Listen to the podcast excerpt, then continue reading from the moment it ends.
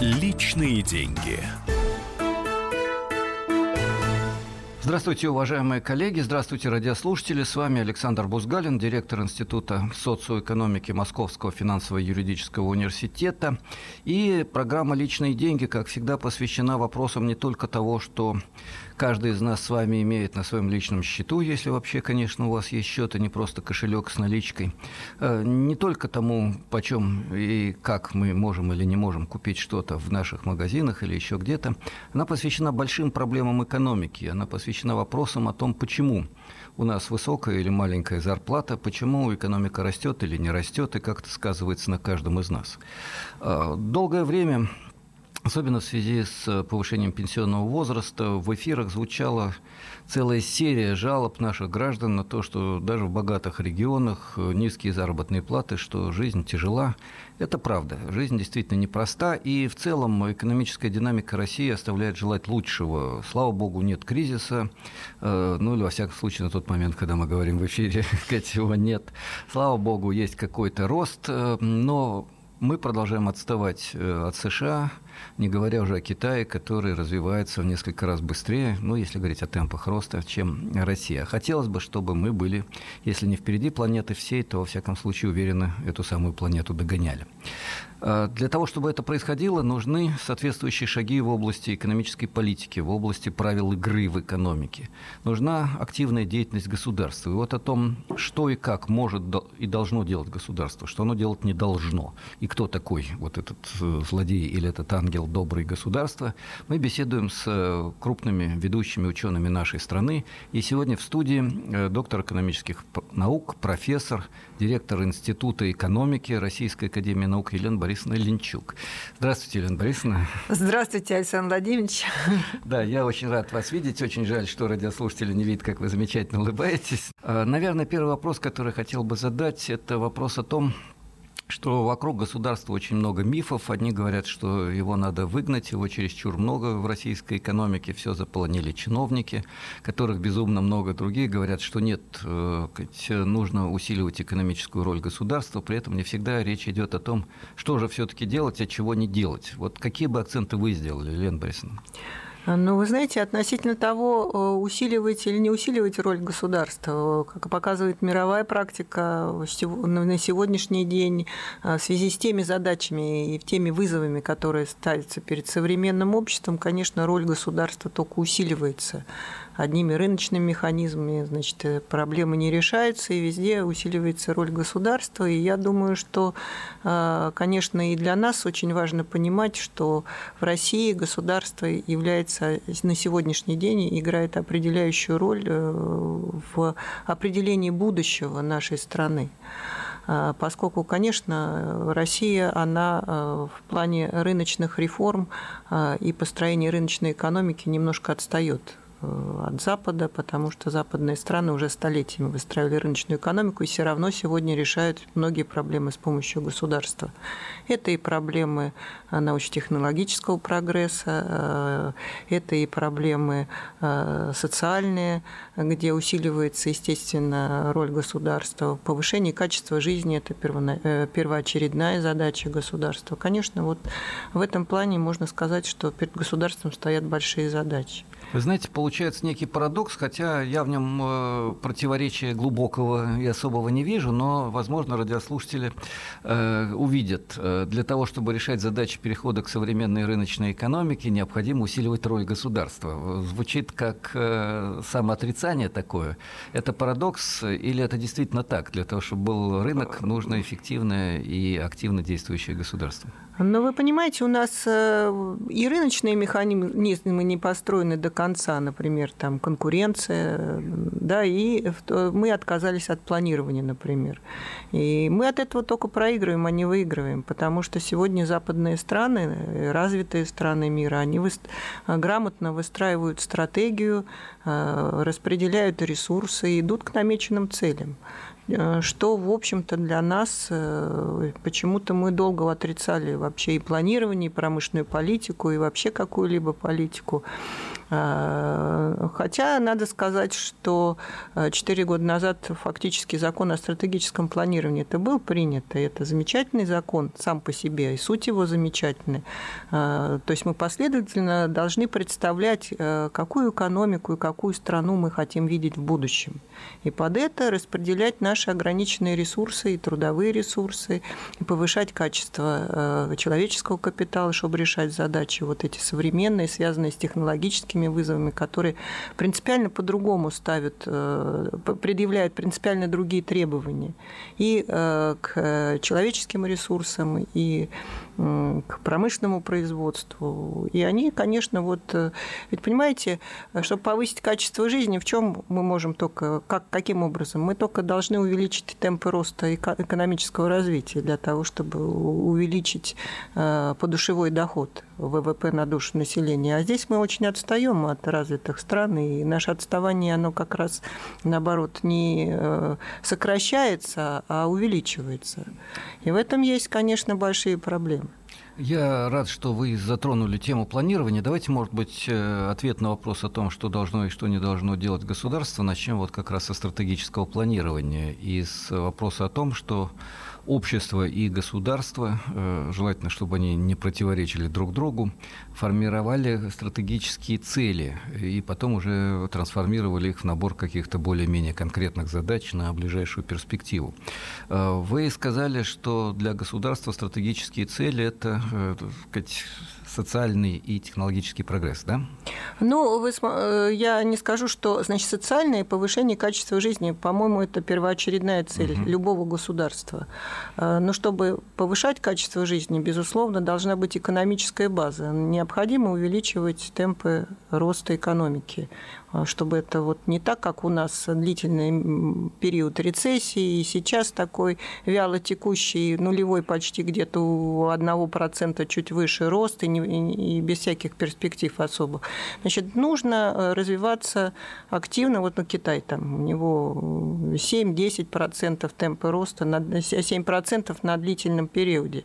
Естественно, у нас тоже ведь задачи поставлены э, и в майских указах э, повысить ВВП на душу населения в полтора раза, это фактически равносильно э, темпам роста в 6%. Да, но пока это будущее, и о том, как достигнуть э, этого желаемого будущего, мы поговорим во второй части нашего эфира. А сейчас, может быть, просто на уточнение. Лена Борисовна, очень часто ругают государство за то, что это чиновники, которые волюнтаристски делают то, что хотят, э, и поэтому толку от них никакого. Вот, может быть, короткая реплика по этому поводу. Согласны? Ну, нет? вы знаете, у нас чиновники, они превратились в эффективных менеджеров, скорее всего. Значит, они решают э, такие текущие задачи, а вот стратегического э, плана задачи они почему-то э, боятся решать, не умеют. Или вот даже вот мы с вами говорили о стратегическом планировании. Закон-то хороший, но он не реализуется. И почему? Потому что правительство, например, придерживается той точки зрения, что сегодня существует столько, стратеги... столько вызовов геополитических, санкций и все прочее. То есть в этой ситуации трудно планировать. Вот их такой ответ. И поэтому они э, пытаются ответить на текущие вызовы, не выстраивая стратегию на будущее. Я позволю себе э, не согласиться с тем, что говорит э, ряд высших руководителей нашего правительства. Но об этом, наверное, мы поговорим в следующей части эфира. Первая половинка, точнее, первая треть у нас заканчивается. Единственное, что хотел бы подчеркнуть, вот это определение стратегии через планы, то, что обеспечивает костяк, устойчивость экономики даже в условиях внешних потрясений. Наверное, это то, что может и должно делать государство, и тогда оно будет служить интересам общества, а не самих себя любимых, имея в виду государственный аппарат как таковой. Вот, к сожалению, Елена Борисовна, у нас первая часть эфира закончилась. Не уходите, уважаемые радиослушатели. У нас э, сегодня у микрофона Елена Борисовна Линчук, директор Института экономики Российской Академии Наук, и я, Александр Бузгалин, Московский финансово-юридический университет. Личные деньги. Каждый вторник с 10 утра по московскому времени в программе «Главное вовремя» садово-огородные советы в прямом эфире – про все, что э, зеленое, скажем так. Хочу, чтобы радиослушатели задавали свои вопросы. Большой эксперт. Самая удачная находка для всех работников мотыги и лопаты. Тетя Таня Кудряшова. И дети меня зовут мать всего зеленого. Вот такая петрушка на радио «Комсомольская правда». Слушайте и звоните по вторникам с 10 утра по московскому времени.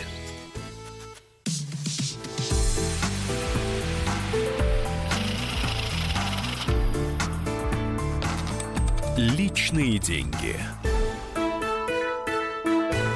Дорогие радиослушатели, мы продолжаем наш эфир. Вторая часть программы «Личные деньги». Александр Бузгалин, директор Института социоэкономики Московского финансово-юридического университета. И в студии Елена Борисовна Ленчук, доктор экономических наук, профессор, директор Института экономики РАН, ну, фактически, наверное, самого главного института э, по проблемам экономики в нашей стране. Елена Борисовна, мы говорили о том, что государство может и должно э, заниматься стратегией, и один из механизмов этого стратегического планирования регулировании, где закон есть, а вот э, реальные дела несколько не так хороши, как хотелось бы. Э, ваш комментарий, пожалуйста.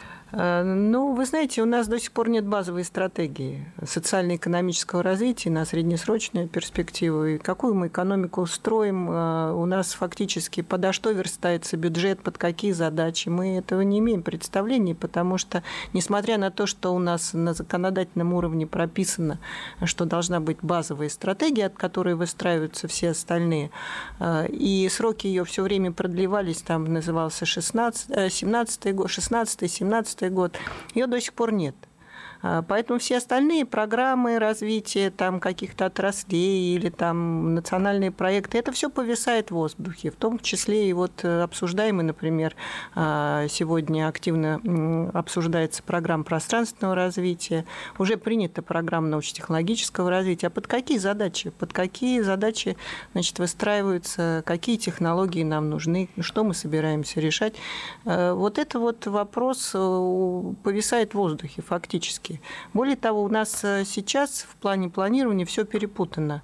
У нас нет хороших прогнозов, но мы уже формируем какие-то стратегии. У нас э, куча документов стратегического планирования разработана на уровне муниципалитетов, городов, там, э, ну, район. Стратегический да. план города Рюпинска, конечно, Понимаете, прекрасно, да, но а, да, ну, страны не получится. Они же да. стратегию, да. Какие задачи? Ведь если поставлена задача ускорения темпов экономического роста, то, безусловно, с той структурой экономики мы не можем их достичь. Нам нужны э, структурная перестройка и прежде всего технологическая модернизация тех производств, которые существуют. Нам надо возрождать те отрасли, которые как раз и будут давать экономический рост, эффект для вот всей экономики. Лена Борисовна, вот подождите, здесь я хочу сделать акцент. Вы справедливо сказали, нам надо возрождать ключевые отрасли, которые дадут эффект для всей экономики, станут мотором развития экономической системы в целом.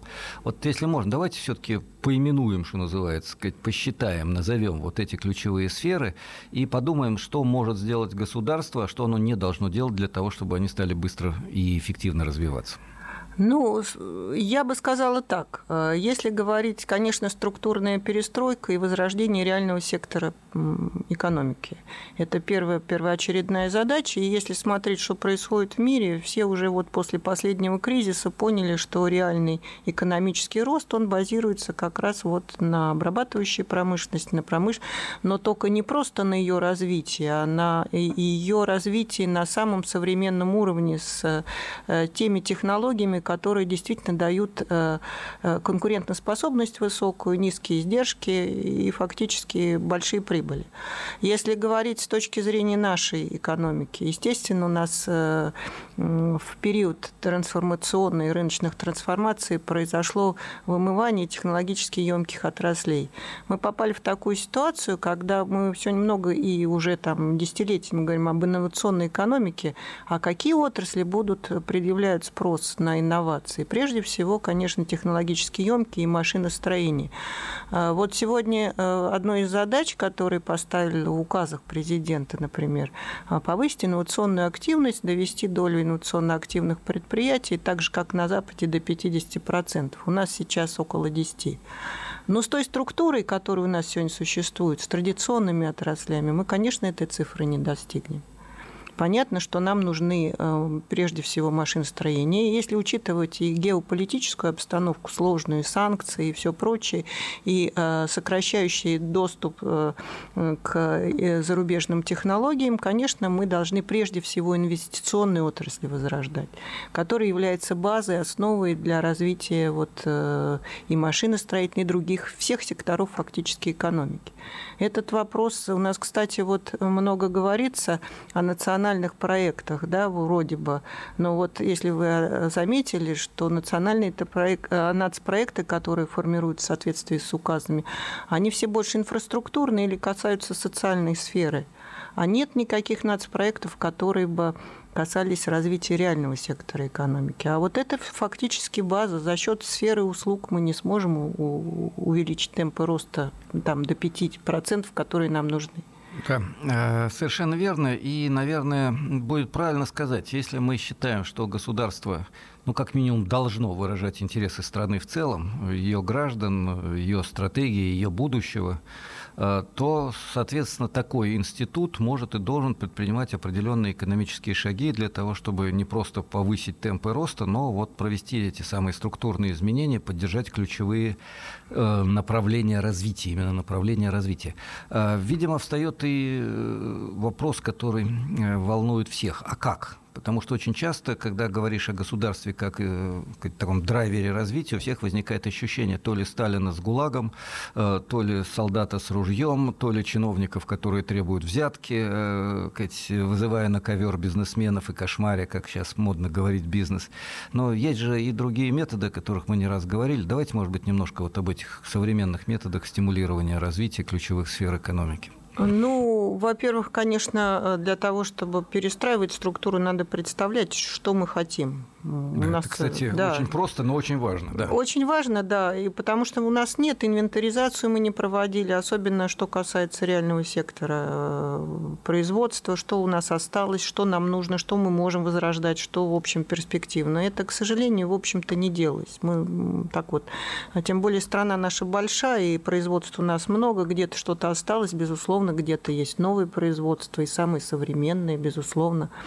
А, вот. Некоторые отрасли, кстати, уже модернизировались, и хорошо модернизировались. Э, мы когда-то несколько лет назад делали проект по трубному бизнесу, и вот оказывается, и металлур... металлурги, и трубники, значит, вот э, сами провели модернизацию технологическую, закупив самое современное оборудование, э, и способны были покрыть весь рынок. Другое дело, что вот, может быть, даже потребность в тех трубах, э, которые они провели, высоко, высокотехнологичных с нанопокрытиями, она не везде у нас была востребована, потому что мы привыкли значит, по-простому, вот, по, по, по-простому да. да, нет требований требований к, э, там, к антикоррозийности или еще чего-то используют традиционные, дешевые, более дешевые, какие-то там украинские там, или еще чьи-нибудь. Да, вот. На секунду, у меня да. вот были эфиры с Сергеем Дмитриевичем Бодруновым, он сейчас президент Вольного экономического общества, он рассказал про приборостроение, приборы для авиации, которые производились еще в нулевые годы, а не только сейчас. Да? Угу. Были интересные встречи с людьми, которые занимаются сельским хозяйством. Есть целый ряд предприятий, их мало, но они есть в аграрной Конечно. сфере, которые действительно сегодня обеспечивают урожайность или продуктивность скота на мировом уровне. Но это вот эти точки, да, действительно. Ну, первое, значит, сосчитать, найти, понять, что происходит. А следующий шаг как стимулировать? А, ну, первое это вот посчитать, потом, значит, хотя бы спланировать. Не, не, мы не возвращаемся к планированию госплану, как это было в советские времена, хотя очень много хорошего было и стоит взять на вооружение. Мы идем по принципу, допустим, хотя бы индикативного планирования, как это делалось во Франции, например, или в других странах. Значит, э, мы должны увязать вот это вот все стратегии. Ведь что сейчас существует? Существует там 14-15 отраслевых отраслевых стратегий, допустим, и программы всякие развития, э, которые между собой практически никак не связаны. У нас есть стратегия научно-технологического развития, но она никак не связана с промышленностью. Там нет ни одного слова ни про технологии, ни про промышленность, а про организацию только Просто науки. Просто замечательно, да. А вот. И говорят, что это потом вот где-то мы должны ответить на большие вызовы. Но это же должно все быть увязано. Про программа, например, развития э, промышленности, вот, промышленного развития и повышения конкурентоспособности, естественно, должна э, быть увязана с программой экономического развития и инновационной экономики построения. Э, этой увязки нет, и когда задаешь вопросом, вопрос этот на уровне там, Министерства экономики, а как увязано? Они говорят, а мы такую задачу не ставили. Это просто чудесно, конечно, в кавычках. Извините, Лена Борисовна, у нас 30 секунд до конца второй части эфира. Я напомню, мы говорим о том, что должно делать государство, если оно думает о реализации стратегических интересов страны, народа, обеспечении экономического развития высокими темпами, повышения благосостояния, технологическом прогрессе. А это задача государства. И сказали вот устами Елены Борисовны Ленчук, которая у нас в эфире, что необходимо, во-первых, понять, что у нас есть, где есть прорывы, где огромное отставание, сосчитать потенциал. Во-вторых, э, существующие программы необходимо увязать, потому что сегодня это лебедь, рак да щука, которые, как известно, сдвинуть ВОЗ не могут. Но о том, что дальше делать, даже если мы эти первые два шага пройдем успешно, пожалуйста, не переключайтесь на другие волны. Через буквально несколько минут мы продолжим наш разговор. Э, до встречи в эфире. Личные деньги.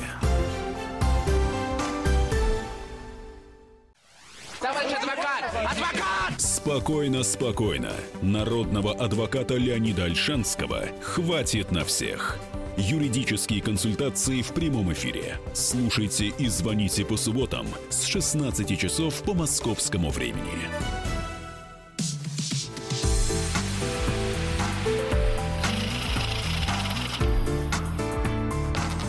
Личные деньги. Мы продолжаем передачу «Личные деньги». Александр Бузгалин, директор Института социоэкономики Московского финансово-юридического университета, сейчас в эфире. И у нас в студии уже третью часть с нами беседует Елена Борисовна Ленчук, директор Института экономики Российской академии наук, доктор экономических наук, профессор. И мы говорим о том, что если государство может и хочет действовать в интересах граждан для того, чтобы обеспечить стратегическое, опережающее развитие нашей страны и технологическое, и социальное высокими темпами, то для этого нужно сделать целый ряд шагов, которые на самом деле возможны, известны и о которых мы сегодня говорим в эфире. Первые два прозвучали, и они достаточно просты. Провести инвентаризацию того, что у нас есть, где провалы, где успех. Во-вторых, имеющиеся проекты постараться увязать друг с другом. Это очевидная задача, как вот Елена Борисовна сказала в конце второй части эфира, пока еще далека от разрешения. Елена Борисовна, ну, во-первых, еще раз здравствуйте. Здравствуйте что у нас в эфире. И, во-вторых, э, а дальше что? Вот, предположим, чудо свершилось, все сосчитали и начали увязывать национальные проекты, отраслевые программы и так далее. Я бы еще, мы с вами пропустили, наверное, такой шаг, как сначала выстроить э, те цели, вот какие, да, пустяк, да, да, да выпустить структуру, структуру, да, структуру, структуру да. выстроить, то есть найти те реперные точки, значит, те точки роста, в которых имеет смысл, значит, нам развиваться дальше дальше. А, для России, в общем, многие вещи очевидны. Ну, естественно, мы не будем отказываться от нефти и газа. Да, ведь вопрос в том, что если это наше благо, это вот нам, у нас есть нефть, газ, то зачем, значит, мы будем отказываться и говорить, что это наше проклятие? Это, наверное, не совсем наше проклятие. Просто и эти сферы можно э, разворачивать на э, цепочке с высокой добавленной стоимостью благодаря, допустим, уходить э, в нефть газ, химию и так далее, значит, и получать соответствующий продукт, соответствующего качества, высокотехнологичного технологичный, и туда тоже требуются высокие технологии, современные технологии. Я думаю, что эта отрасль еще долгое время будет существовать, но вот идет разговор о переработке.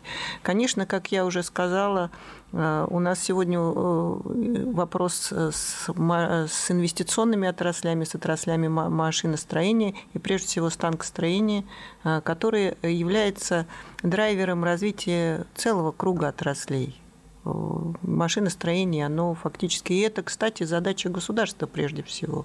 Потому что, естественно... Да, вот... как показало по 25 лет, само собой, оно как-то у нас очень плохо возрождается. Да, тем более, я говорю, сейчас э, особое... Сейчас много говорят о импортозамещении. Я, кстати, хочу сказать, что иногда и правительство делает хорошие вещи, да, вот принимает, да, да, полезные, которые мы можем, в общем-то, вот как экономисты и как аналитики мы все время критикуем, то не так, это не так.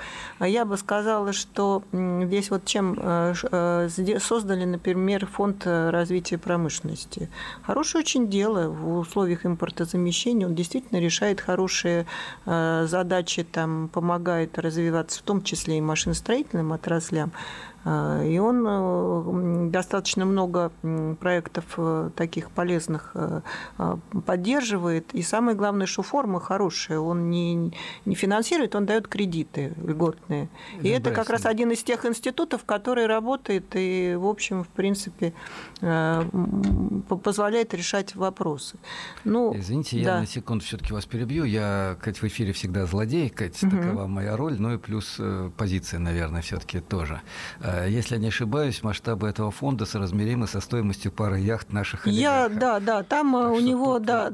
Как... Вы правы, что я... это очень хороший посыл, очень хороший первый шаг, но... Я с вами будет, полностью, я полностью с, вам, э, с вами согласна. Значит, там, по-моему, первоначально было 20 миллиардов долларов, сейчас... Ой, рублей, рублей прошу прощения, извините. 20 миллиардов... Да, хотелось, да, 20 а миллиардов рублей, значит, сейчас они хотели там увеличить. Не знаю, это удалось или не удалось, но тем не менее это один из тех институт, финансовых институтов развития, который делает вот такое полезное дело на мне и кажется успешным. Вот. Ну вот машиностроение мы назвали. Там можно говорить об агропромышленном комплексе. Естественно, мы сегодня э, хвалимся и везде показывают, как, каких успехов мы добились в экспорте зерна, что он уже превышает э, наше вооружение. Да? Но Э, будем говорить, что это произошло благодаря и хорошим погодным стечением обстоятельств, ну, вот, да, погодным условиям, да.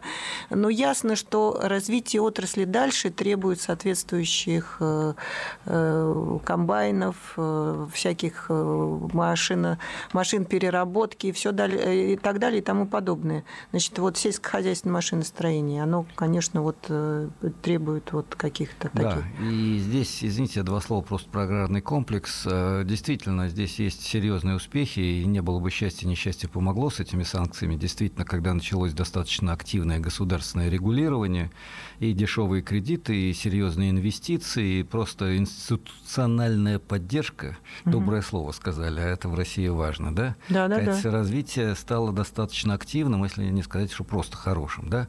Но до сих пор остается масса проблем, потому что один из моих коллег говорит, вот я российский аграрный производитель, я покупаю семена в Голландии, Голландии, трактора ФРГ, сказать, э, нанимаю гастарбайтеров из Таджикистана, продаю в сеть Билла или какой-нибудь еще Шмарп, Шнарп транснациональным э, магазинам, говорит, вот я российский производитель свеклы, да, сказать, ну, понятно, картофеля. да, это вот все. поэтому есть эта проблема, вы абсолютно правы. Давайте мы, может быть, два слова, у нас пять минут до конца эфира, э, для того, чтобы суммировать, а какими методами можно поддерживать вот эти ключевые отрасли, которые вы совершенно справедливо выделили. Так так, чтобы уйти от иллюзий э, бюрократического произвола, дурных чиновников и все-таки показать, что есть механизмы современного селективного регулирования? Ну, здесь, конечно, есть механизмы. Это и налогообложение, значит, есть у нас э, и э, разная, разная господдержка, может быть. Тут, в общем, в принципе, ничего тут в этом зазорного нет. Но надо сказать, что если брать там, допустим, решение всех развитие всех высокотехнологичных, особенно отраслей, например, на Западе, оно всегда поддерживалось через какие-то программы и находились. Есть косвенные прямые методы поддержки. У нас есть госпрограммы, через них можно поддерживать. Если мы выстраиваем эту систему целей и приоритетов, мы знаем, что поддерживаем, куда тратим ресурсы. И, в принципе, у нас госпрограммы, они все в основном еще предполагают участие бизнеса в реализации, то есть реализуются принципы и механизмы государственно-частного партнерства. Это хорошее дело, потому что, когда мы выстраиваем цели и что-то поддерживаем, бизнес видит э, заинтересованность государства и перспективы своего развития. Это немаловажный такой момент, а, когда он тоже вот участвует и знает, что это вот на это будет спрос фактически. Да, я соглашусь и, извините, чуть-чуть попробую язык одного профессора перевести на язык другого профессора. Да, да, да конечно. Я иногда этим занимаюсь. Э, ну, если совсем просто, ты делаешь то, что нужно стране, а то, что нужно стране, определяется государством на стратегическом уровне и на долгосрочную перспективу. Ты бизнесмен, да? У тебя дешевые кредиты, э, у тебя Безусловно. налоговые льготы, к тебе идут государственные инвестиции, которые ты дополняешь своими частными или твои частные дополняются государственными, плюс тебя еще хвалят на радио и телевидении, говорят, какой ты молодец, Иван Иванович, что делаешь нужное дело стране, поскольку доброе слово, оно не только кошке приятно, но и бизнесмену важно. Последнее можно было посчитать шуткой, а вот экономические механизмы, они достаточно известны, и я хотел бы еще раз подчеркнуть то, о чем говорила Елена Борисовна Ленчук, напомню, у нас в эфире директор Института экономики Российской Академии Наук, профессор Ленчук, и Елена Борисовна нам подчеркнула, что для того, чтобы это работало, необходима система программ, подчиненных единой стратегической цели, которая реализуется в рамках стратегического планирования в стране. И это будет не слом рыночной экономики, а условия ее эффективного развития в современных условиях. Прежде чем мы закончим наш эфир, у нас всего три минуты осталось, может быть, вопрос э, социальной сферы, потому что вначале мы говорили именно о том, что для человека, собственно, должны развиваться все эти производства. Лена Борисовна, вот э, роль государства, образования, науки, культуры мешает, помогает, потому что ведь много говорится о бюрократизации, вроде бы государство – это всегда бюрократизация, может выгнать государство, бюрократизации не будет в науке и образовании. Один сплошной рынок, свобода, чудеса, демократия. Или наоборот – ну, вы знаете, конечно, вот мне кажется, эта сфера, это непосредственно э, должны находиться в ведении э, государственной поддержки. Э, у нас так складывается, поскольку мы бедные, да, денег нам не хватает, и государство все время пытается сегодня уйти из этих сфер, перекладывая все на руки, на плечи населения, там, затраты на образование, здравоохранение и так далее. Безусловно, без качественного человеческого человеческого капитала мы никакие задачи развития экономического не решим. Э, сегодня научно-технологический прогресс предъявляет очень высокие требования к образованию, э, к специалистам, э, вот, требует много, наверное, высококвалифицированных инженеров, научно-технических работников. Безусловно, должна развиваться наука. А, потому что без э, науки, и особенно фундаментальной, у нас не будет перспективы вообще.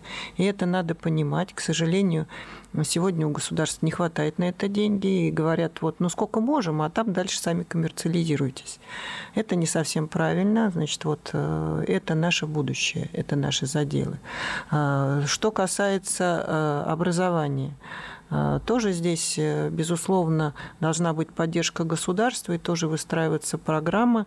А, и э, надо понимать, под какие задачи мы должны и каких специалистов мы сегодня должны готовить. Сегодня много говорится, например, о цифровизации, о цифровой экономике.